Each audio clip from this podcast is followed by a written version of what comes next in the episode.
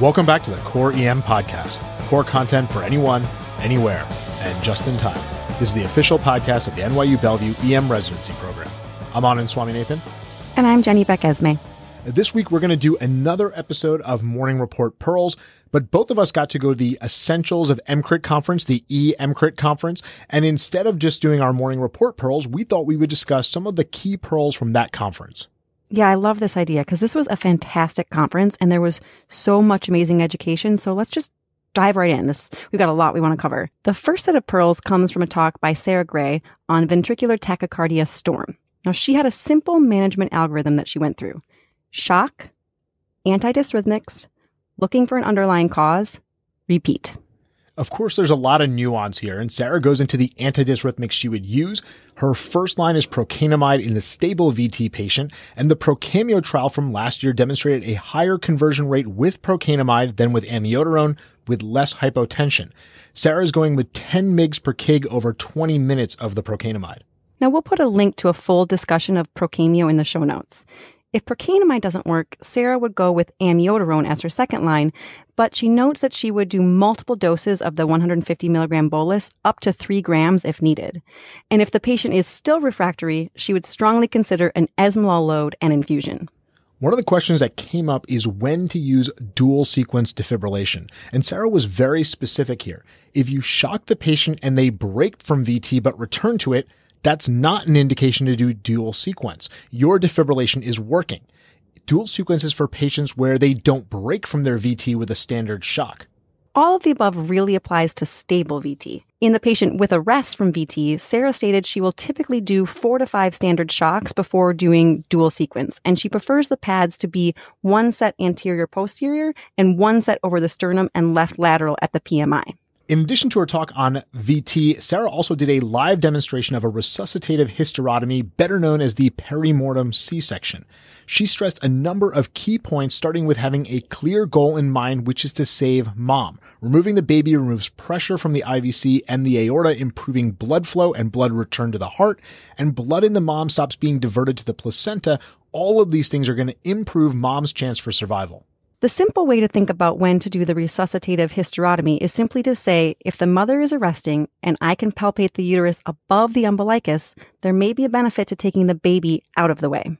Sarah also simplified the procedure itself. Take a 10 blade scalpel and make an incision running from the xiphoid all the way down to the pubic symphysis. Cut through the subq fat until you reach the uterus, which will be the most anterior structure. You don't have to worry about getting bowel because those things are going to be pushed out of the way. Make a nick with the scalpel that's large enough for two fingers. Place your fingers in and make a vertical cut with your scissors using your fingers to guard you from cutting the baby. Remove the baby and the placenta. Pack the abdomen and uterus with sterile towels, and you can simply leave the skin incision open while you focus on continued resuscitation of mother and baby. Sarah made it look easy, but to get to that point, you're going to want to run over it and over it and over it in your head. This is one of those things that you should mentally rehearse to feel like you're actually comfortable with it because the times to actually do it are few and far between, obviously.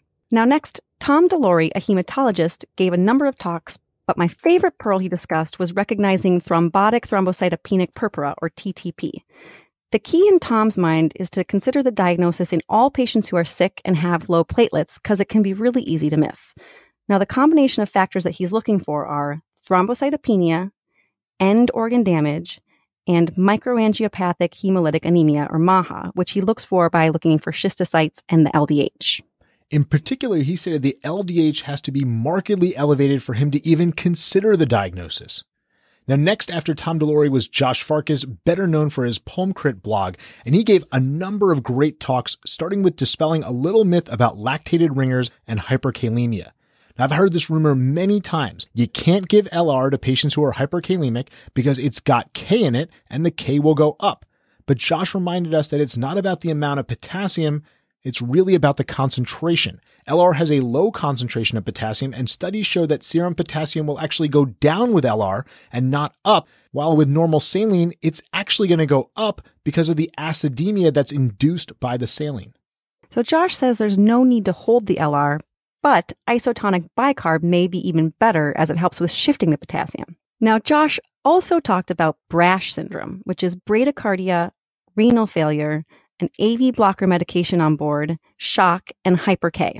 Now, brash is simply a mnemonic that Josh created to remember all of these pieces, and it's not a syndrome that's described in the literature yet. But it's a real thing that we see, and it's not that infrequent. And now that we've got a name for it, we're more likely to pick it up.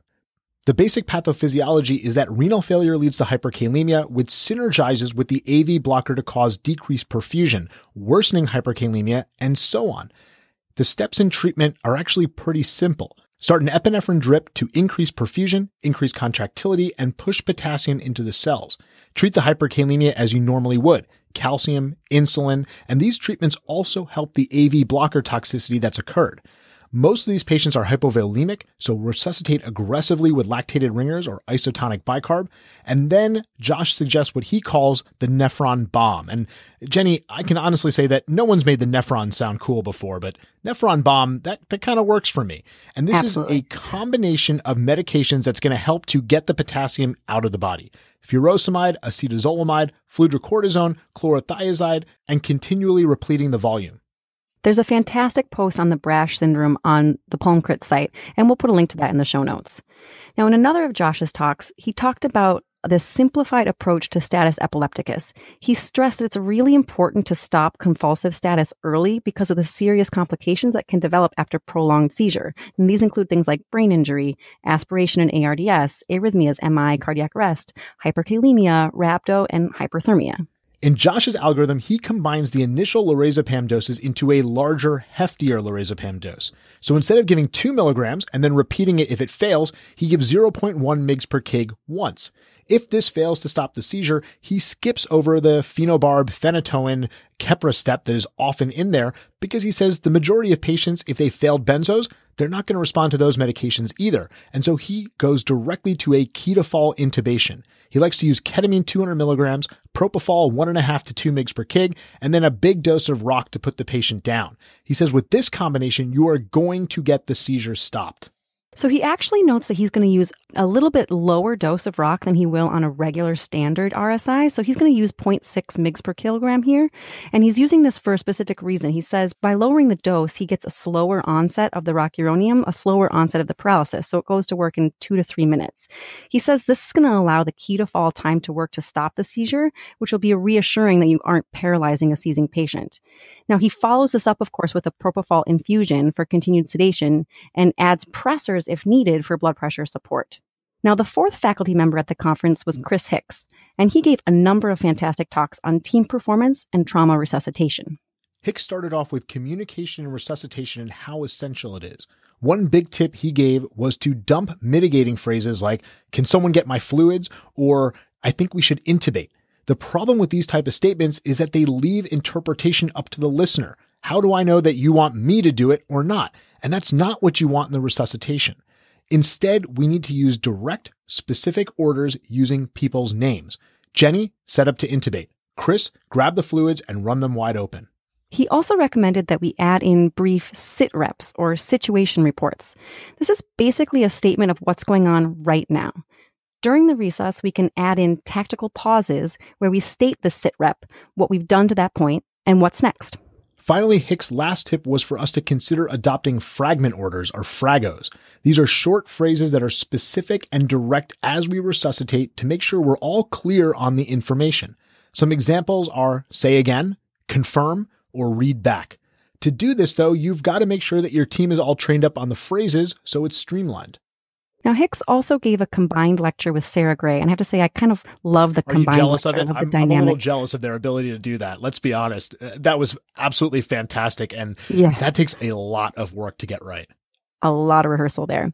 Now, in their combined talk, they talked about how to mentally prepare for something bad coming to you in the ED. Basically, what you should do after the EMS phone rings. They talked about several steps you can take to prepare yourself, including focusing on likely algorithms and scripts you're going to need for the resus and procedures you may need to perform that scare you. Mentally run through these things so that you're ready when they walk in the door. Next, prepare yourself.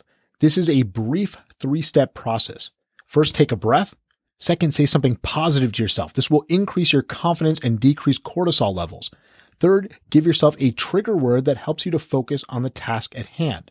This can be anything, and you have to make it yours and something you do every time. Some examples are I got this, or relax, or smooth. It depends on the person and it depends on what is going to work for you. And last, you're going to prep your team. This is the pre brief, and you should go over four questions. First, what do we know? Second, what do we expect to do?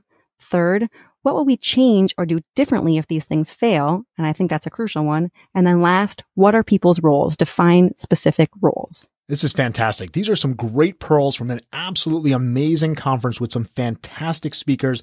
Go back and listen again. There's some good stuff in there that you can take to work tomorrow. That's all for the Core EM podcast this week. Come on over and check out the site at coreem.net. We've got a ton of great core content emergency medicine. We'll have a core post up on Wednesday and a journal update up on Thursday. Don't forget to check our Facebook page, follow us on Google Plus, and on Twitter where our handle is at core underscore EM. Thanks, and see you all next week.